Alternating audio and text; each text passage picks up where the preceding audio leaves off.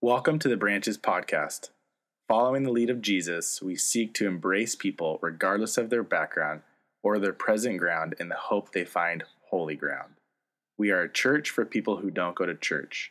If you'd like to learn more about the reckless love of Jesus or our community of faith, please visit our website at branchesoc.com.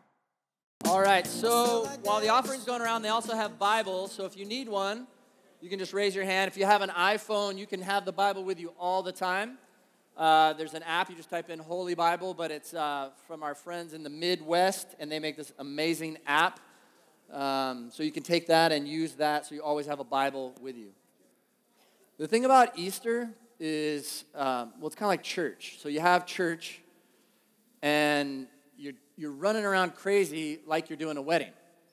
And so if you've ever been involved in weddings, I, I get to do a lot of weddings. And when I'm doing these weddings, you see this couple that have to deal with all of these details for putting on the wedding, right? So they're trying to put this wedding together, and yet most of them just, they didn't, they wanted to get married. They didn't want to put on an event. Like they wanted to be married, they didn't want to become event planners, but it's kind of like what comes with it, right? And so it's so easy to forget why you were doing the wedding in the first place. And sometimes that's the way it is for Sunday mornings for church. And for Easter, which is kind of a bigger event, then you can really lose sight. And so I want us to be reminded before we even get started why we're here, why we celebrate Easter. It's because He is risen. If that's all you remember, if that's all you hear, winner, winner, chicken dinner, He is risen. So I want you to say it with me and, you know, we're playing the songs in the beginning. We're like, oh, can I sing? Or should we just let Hoku and the girls sing because they sound so good? I'll just kind of be underneath. And so we play it cool. But when we're doing He is Risen, and I would say for the songs as well for later, there's no reason to hold back. Okay? So say it after me, please. He is risen. He is risen. He is risen. So if that's all you remember, winner, winner. You got it. So we're, we're planning Easter, and so a few months ago I was thinking about Easter, and I thought, it's really unfair. And I was all excited about that idea, and I was sharing it with my friend, and he said, um, I don't get it. And I said, You know, when something's unfair, you know, like when you're driving down the freeway and you, you're, you know, that kind of exit that locks up. Like we had some locking up yesterday on the freeway. But for us, it usually happens in LA. So when we want to get off Wilshire Boulevard, which is where I have to go several times a year, we go up there towards Wilshire Boulevard, and it's just locked up. And so, you know, we get in right away so we can kind of wait it out. And there's that little gap, and then that person comes. You know who I'm talking about, right? It's probably you. You come in, you're, and you've been sitting there for like five, ten minutes, and this person just pretends like they're not doing anything, and they're, they're cutting lanes, cutting lanes, and they just bust in front of you. Unfair. I've been in line and you just cut and get all the benefits without having to wait. We had a, uh, my boys, they do SUP racing, and they had a, uh, a race up in Santa Cruz. And they're on a team of youth who are amazing. And so it's gotten to the point now where the kids, we said, look, you got to stop racing the other kids. You got to start racing the adults. All the guys with hair on their back, you got to race these guys. And so they've started racing them, and we've got this guy on our team that's amazing. His name's Tyler and he's super fast. So they, they did the race, and he finished in second. And so they have these little timing chips that they put around your ankle so they can time you from, you know, from the moon. I don't know where the satellite is, but so they finished. Well, it turns out the guy in front got disqualified. They told them what they were supposed to do. He tried to get around it, um, and so they disqualified him. So, first place, right? Here you go, Tyler. They didn't give it to Tyler, they gave it to the guy in third because the chip in space said that the other guy was ahead of him by a second. But everyone that was there knew that Tyler finished second by like an amount. It was obvious. But the guy that finished third wasn't there. He had to go back. He was from Hawaii, so he had to fly back home or something, but he wasn't there. So he couldn't say, no, no, he finished in front of me. So Tyler's like, what? And everybody else there, they freaked out, right? Because it was unfair. That's not the way things work here. But the fairness that we're talking about this morning is what about if what is unfair is in your favor? We all know what it's like to have someone cut you off. We all know what it's like. It, we all know that we're supposed to work hard for a certain grade. And if we put the work out, we're supposed to get a certain grade. And if we don't, then we either freak out or we have our parents call and freak out because it's unfair. Because the world runs by ungrace, unfairness. For example, if you're in a race like Tyler was, you win, boom. That's the way it's supposed to work, right? If you're in business, there's an economy. I'm going to sell this to you for this price. You will pay me this, right? And then I will hand you the, the goods, right? Sounds good. There's all it. Newton, Isaac Newton, you know who that is, right? So he had his laws, his laws for physics, and one of them was the law that says that for every action there is an opposite and equal reaction to create balance. So, for example, if you bomb me, I will bomb you back. That's how we work, right? Sometimes it's in our families, Sometimes it's in our marriages, with our friends, in business. That's how things work here. Tyler should have gotten that award. That's the way this works. But what if it goes in your favor? We don't know what to do. It like freezes us, especially as the significance goes up the ladder. So, um, one of our staff, when she was in college, uh, she, she was a little embarrassed to say it, but it was pretty cool. She said it was the end of the semester and the teacher was retiring. And she was, she's just over it. She goes, I'm exhausted. I just, I can't turn in the paper. I, am not going to do it. So she didn't turn in a paper. For me, Mr. Do everything the right way in school. You did what? So she decided not to turn it in. Well, then she got her grade and she got an A. She's like, what happened? Well, the teacher was retiring. He didn't want to be known as the guy that failed anybody, so he said, everybody gets an A. She didn't do anything, and she got, so she wasn't like in awe, like, oh, she was like, yes! But still, there's that sense of like, that was unfair. Like, I blew him off and still got an A. But as you start going up the ladder in significance, we have a hard time with dealing with unfairness in our favor. I just caught eye with a friend of mine, and we went out to dinner with him and his wife and another couple on Friday night after Good Friday.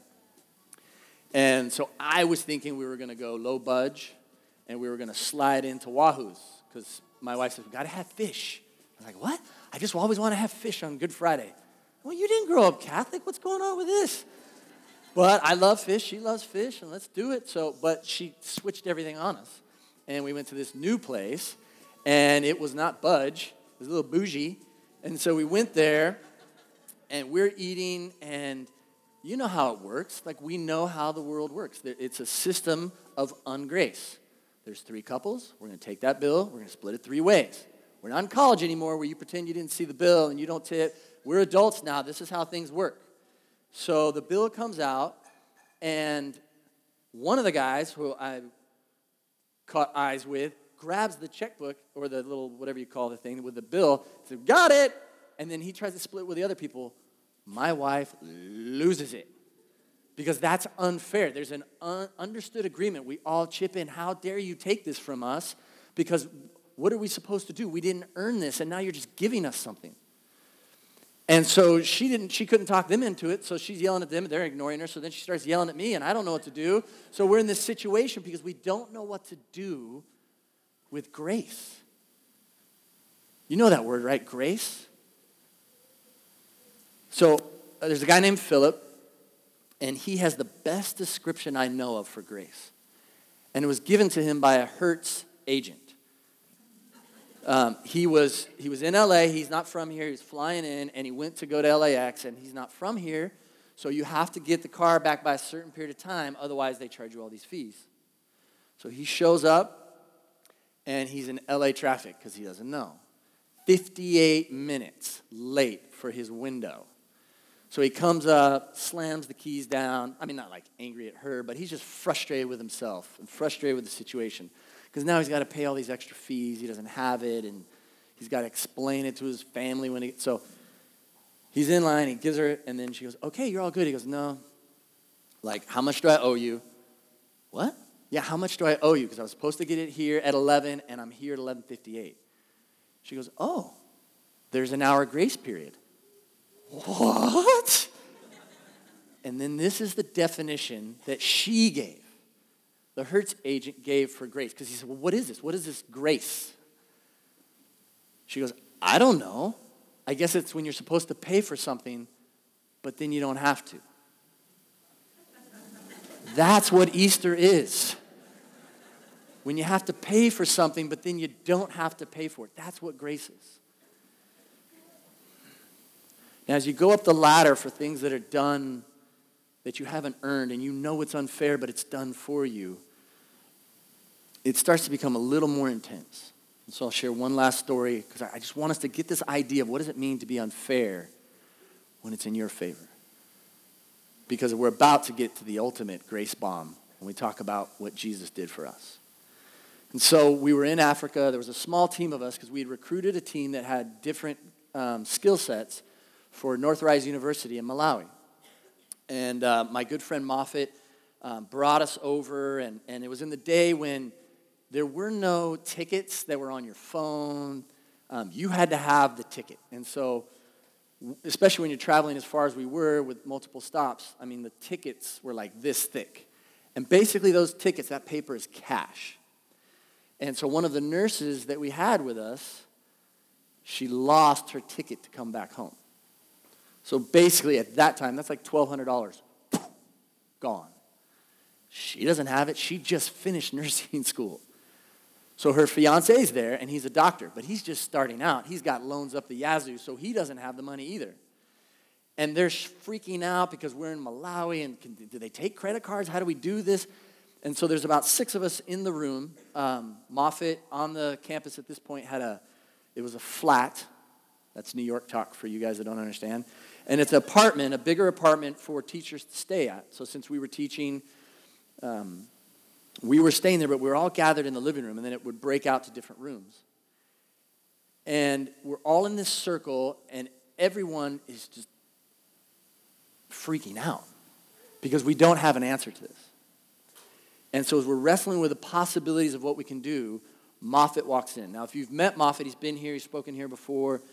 He's about six foot three, and he he defines himself as this. He goes, "I'm I'm big." Like he's big, like big face, big neck, big body, big arms, big. He's just big. And so he walks into the room with a huge grin on his face. And he always has a grin on his face, but now it's a little bit more than usual. And he looks at us. He knows the situation. He goes, It's taken care of. We're like, Oh, you found it. Someone found it. Was it dropped? We're trying to figure out where they found the tickets. They didn't find the tickets. He says, We bought them. No, no, no, no. This is unfair. You see, because we came, nobody says this, but everybody's thinking this. We came to serve you. I mean, you're the poor Africans, and here we are, the rich Americans. Nobody said it, but we were all thinking it. You're not supposed to do this. And his smile just got bigger as he looked at us and saw the shock on our face. And so he goes, It's taken care of. And as he's walking out the door, he's giggling. He's just laughing like Rafiki walking out the door, and everyone else is just calm. And one by one, people start walking out of the room. And I didn't really know what was happening. I was kind of caught off guard. And as I saw everybody walking, I felt like the Lord gave me perspective. He gave me eyes to see. What happened was is a bomb of grace just dropped in the middle and blew everyone up and they couldn't stare at it. So they had to walk out. And so as that realization came to me, I said, "No, no, no, no, everybody come back. No, no, no, you can't walk away from this. You've got to stare at this in the face. This was a gift given to you. This is completely unfair and you can't pay it back. But this is the way it works in God's economy. Now, I don't think I said it all this clearly then. I have the benefit of hindsight. But that's what happened. I don't know what like, the exact words that came out, but there was something like that. But if I could go back and say it the way I can see it now, God dropped a bomb of grace there, and we did nothing to earn it. There's nothing we can do, and it's really hard to stare that in the face.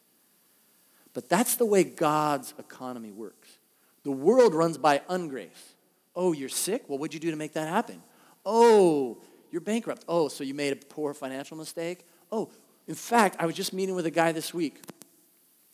And as I was meeting with him, he, he was looking at his life and saying, I want to pull my life together. I want to start following the Lord. And these are the words he used I've got to grind this out. I got to get my act together and start walking with the Lord like I should. And I had to pause him and say, that's not what it means to be a Christian. Being a Christian isn't that you do all the right things and then you're a Christian. You're a Christian because of what Christ did. Because he came, he lived, he died, and he rose again. That's what makes us Christians. That is a bomb of grace that we don't know what to deal with, but you've got to stare that in the eye because there's nothing you can ever do to earn it. It's unfair. But that's what love is. Love is unfair. And when you see it in a couple, and you almost always see it with a parent to their kids, being a parent is completely unfair. And the kids don't get it yet, do they? They start to get older, and then it starts to click like, wow, you were doing all of this for me, and you got nothing out of it. Not only did you get nothing, you got negative. You were running, my account with you was in the red and you don't even care and you kept giving to me. Because that's how it's supposed to be. That's how God's economy works. So I want us, with that in mind, to now stare at the ultimate grace bomb that has ever fallen in the universe. That God so loved us that he sent his only son. So if you have your Bibles, open up there. And before we get into the final few days, the final really day, I want us to see all the unfairness that happened to Christ before we even get here. He chooses to be born into poverty as a king, but still in poverty. As he's growing up, no one recognizes or appreciates him.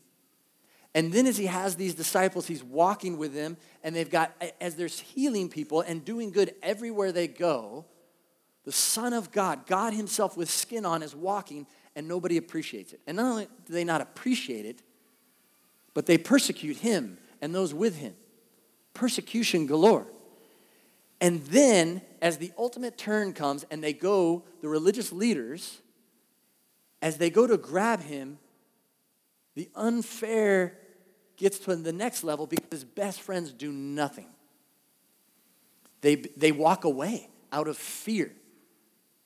Because sometimes that's what we do when we, we don't know how to react. We let fear take over. And so Peter and the other disciples, they betray him because they don't stand up for him. And then he's taken before a, a religious leader.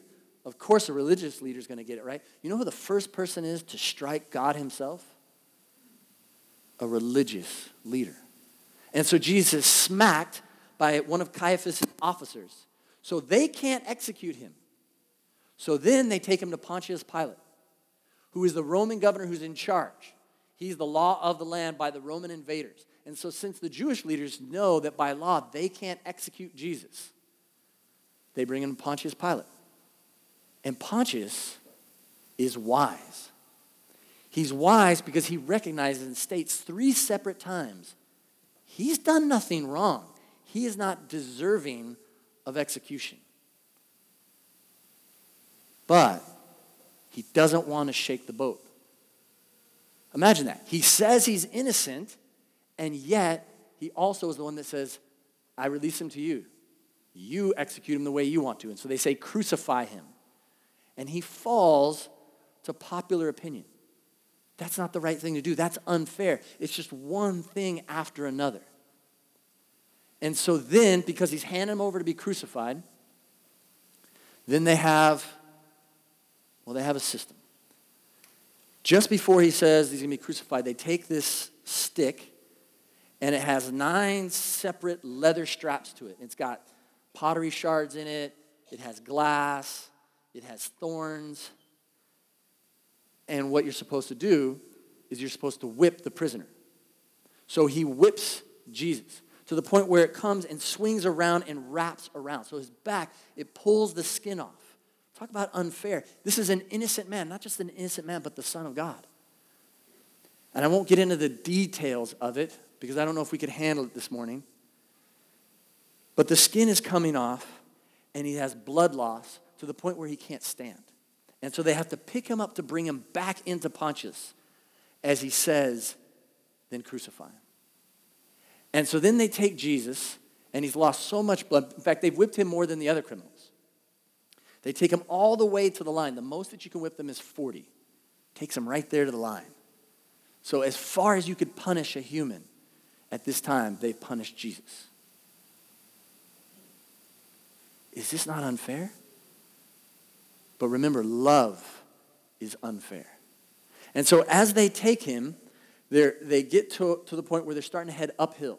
And it's on the north side of the Temple Mount. Just nearby, there's a place called Golgotha. And it's kind of a carved out, um, in fact, it's really chalky around there. And most likely there was stone in that cave, so it looked like a skull, which is why they called it Golgotha. And so they're bringing Jesus up, and as they get closer, there's these three vertical posts. One person said it this way they're like soldiers that are just waiting for their assignment because they're at attention. And they're just poles. I know you, no, there's the cross. The cross, the, cross the, the, the side piece is not in yet. The crossbar is not in yet. So it's just the sticks, just the poles vertically holding. And so as they take Jesus up, they have to actually have someone carry the crossbeam because he's lost so much blood and is so weak that they have to grab someone else to come in. Again, more unfairness. And so they're walking him up, and in the process of crucifying, what they have to do, I mean, think about it. You've got these criminals, because there's two other criminals on the docket for today. They know what's coming, so they have to have one soldier come and put their knee into his chest. And then two soldiers have to hold the right arm, and two hold, have to hold the left arm. And then, in case he knows jujitsu, the criminals, they have to take care of the back legs. And so they have a couple there. And you can't just put one on it because these soldiers are fighting, I mean, these criminals are fighting for their lives. So these common thieves are the first ones to go because they do Jesus last. And they're holding him down, and then they have to take this mallet and they have to do two hits one to go through the flesh right here, and then one to go through the wood. So, right there, and then they've got to do it in the back and they're screaming and they're freaking out, right? And then the next criminal knows what's coming, so he's going even crazier. But then they get to Jesus. And Jesus is not fighting. Because you need to understand, Jesus willingly went through this. This was the purpose for which he came to set us free, to show us grace. Nobody else could do it but the Son of God. No one. And imagine these soldiers as they're watching Jesus, and he's not even fighting back. He's all God, but he's also all human. So he's feeling this pain. But as he told Pontius Pilate earlier, look, if I wanted to, I could call a legion of angels and they would come and release me. And I'm thinking, why didn't you do that? Like, that would have gotten everybody's attention. Imagine the influence you could have had, God. Because I got a plan of how God could have done it differently. Don't we all? Like, why did you do it this way? Why did. I don't get it. I don't fully understand it. And I think sometimes I argue with God about the way that He went about Easter because I don't like to look at it. There had to be another way, right? So they bring Jesus up and they have to um, use pulleys and systems to bring this crossbar up. And they put it into place. And then as he's standing there, the insults are coming. The religious leaders are down there. Everybody's come out to see this, to see the criminals. And they're yelling, hey, if you're the Messiah, then save yourself. But I want us to look at what Jesus says. Because I think his words clearly communicate. They put a stamp on what's happening so that we can't be confused. These soldiers, these people, these leaders, Jesus looks out and he says, Father, forgive them, for they do not know what they're doing. Do you think these soldiers had ever heard anything like that before? These religious leaders? We really don't know who he was talking to. I think that he wasn't just talking to them, he was talking to all of us. Because we see this, we know that we're not worthy of this. It's unfair that God would do all this for us. It's so easy to look at this and go, oh, yeah, he's saying, Father, forgive the soldiers. Father, forgive the leaders. He's also saying it about us. Forgive us because we don't know what we're doing. That's one of my favorite statements in life for myself. I have to tell my wife, hey, Steph, I'm working on this marriage thing, but you got to know, I have no idea what I'm doing. I fully embrace it with my kids. They know it, but I want them to know that I know it. Kids, I want you to know that your mom and I have no idea what we're doing. I've said it as a pastor here before. I have no idea what I'm doing. We have to embrace that because it's the truth. But the idea of being forgiven for it, we feel like we have to do more, we have to earn more. But this isn't right. I need to do something to earn this. I need to read my Bible more. I should be in church. I should be nicer. I should give away more money. I should. You should nothing. That's not what this is about.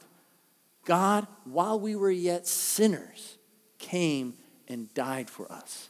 And we've got to stare this grace bomb in the face.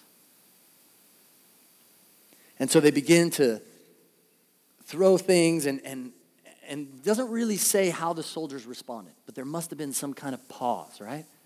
But then they jump right back into it. One of the criminals who hung there insults him, Aren't you the Messiah? Then save yourself and us. That's a pretty good idea, isn't it? Like they're starting to realize, it says that earlier that both of the criminals mocked them. But now something's beginning to change because they're seeing how Jesus is, is reacting. We all assume that Jesus is up on the cross and he's like, oh. we all assume that, don't we? That's what I would look like. But something must have been different. Because one of the criminals begins to twist here and go, wait a minute, something's different about this guy. What if Jesus is just staring like this? As much as he's given strength and just staring out at the people, not throwing them shade. I'm going to get you. Oh, it's on. But he's up there looking at them with love. Father, forgive them. They don't know what they're doing. But it doesn't matter if we know what we're doing. He knows what he's doing. And so this criminal jumps in and says, Well, aren't you the Messiah? Save yourself and us. I mean, if he does that, if he just goes, and floats off of the cross and comes down, it's going to be pretty impressive. But that's not what he came for. And he can save the criminals. He gives them that opportunity, not from the cross, but for one of them who says, Please remember me when you enter your kingdom. Jesus says to that man, I promise you, today you will be with me in paradise. But for Jesus to come off the cross wasn't an option. Because he can't do both. He can't save us and save himself. He knew that from the beginning. So he chose to die an earthly human death on the cross to save us. And we are expected to stare this grace bomb in the face.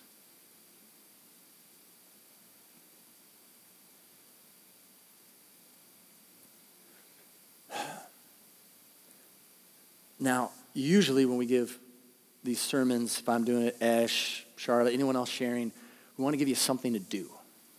But what do I really give us to do? There's nothing that can be done here. All we can do is receive it. That's all that's expected of us. So then we think, well, then I'm going to receive it, and then what do I have to do?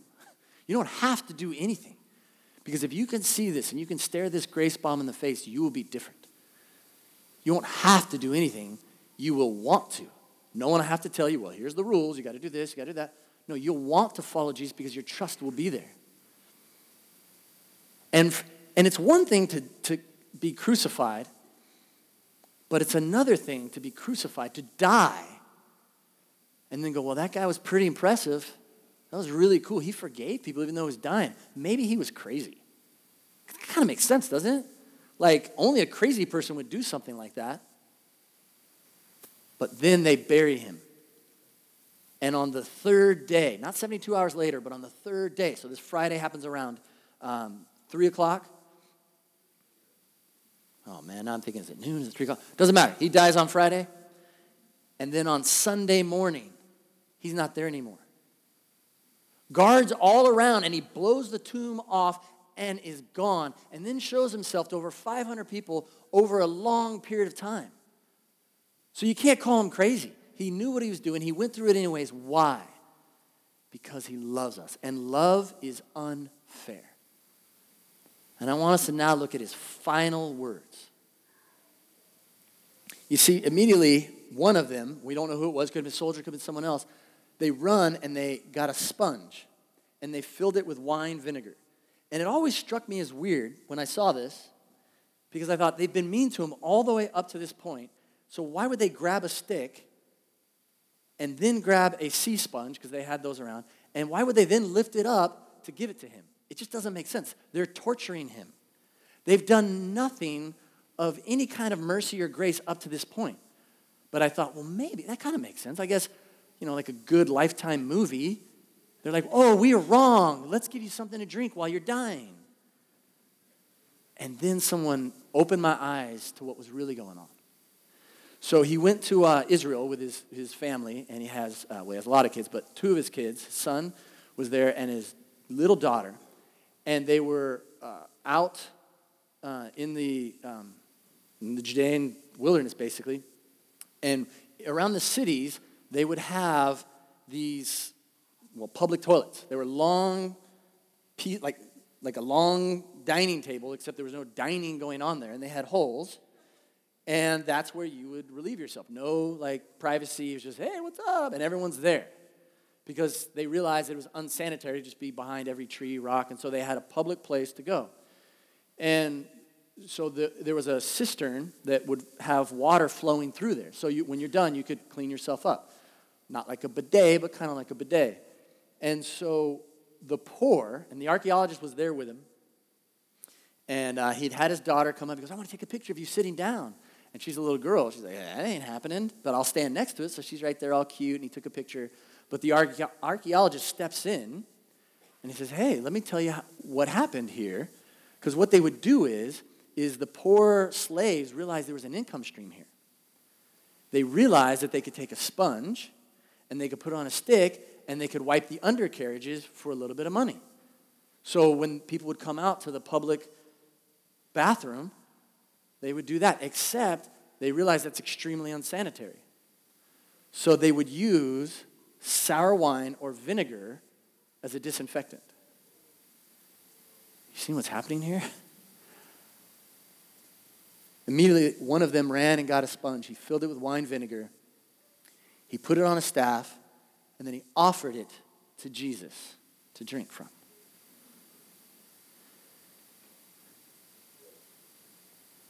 Jesus said, Father, forgive them because they don't know what they're doing. How could he do that? And then he goes on to say this. He goes on to say, It is finished.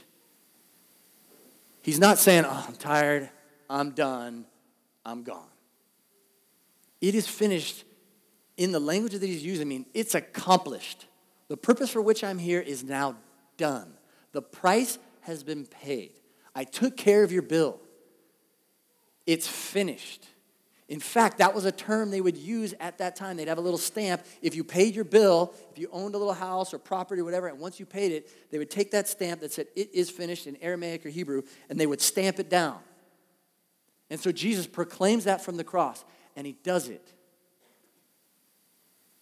with that grime, with the feces, and all of that in his mouth. That was the last thing he smelled as he said, It is finished. So when you ask yourself, could God really forgive me? Could He, can I go so far from His grace that it can't reach me? There's nothing we could ever do to get away from His love. His unfair love, in the midst of everything that happened, He pierces right through it. That's why we celebrate Easter. Because the grace bomb that went off that we can't believe it was done for us. It wasn't just done for the soldiers. It wasn't just done for the leaders. It wasn't just done for the people there. It is finished for all of us. The price has been paid.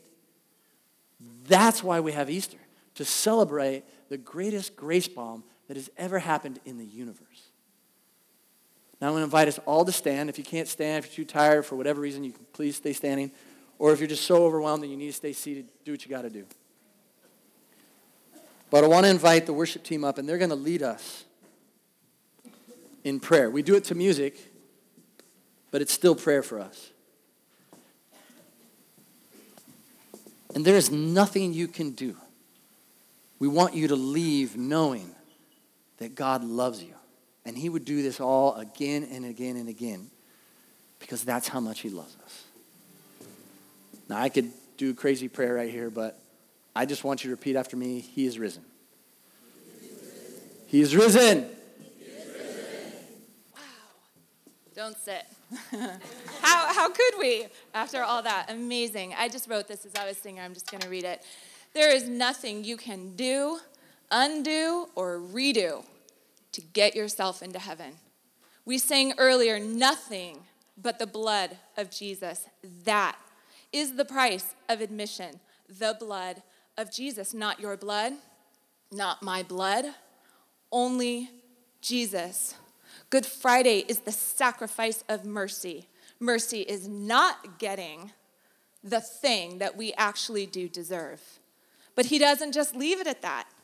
We're sitting with a void. We're supposed to get that thing and it doesn't come. And then Easter Sunday, he is risen and he fills the void with grace. He fills us with love, comfort, forgiveness, his presence that will never, ever leave us. Do you need this Jesus?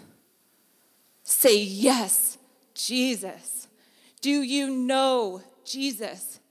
But today, you need a fresh start. You've come in with some stuff and you need a fresh start. Do you know Jesus, but you need a fresh start? Say yes. Jesus, today, Easter Sunday, is the real New Year's Day for those of us who believe. Clean slate, fresh start. It is finished. He is risen. Amen. Amen. Amen. Happy Easter Sunday.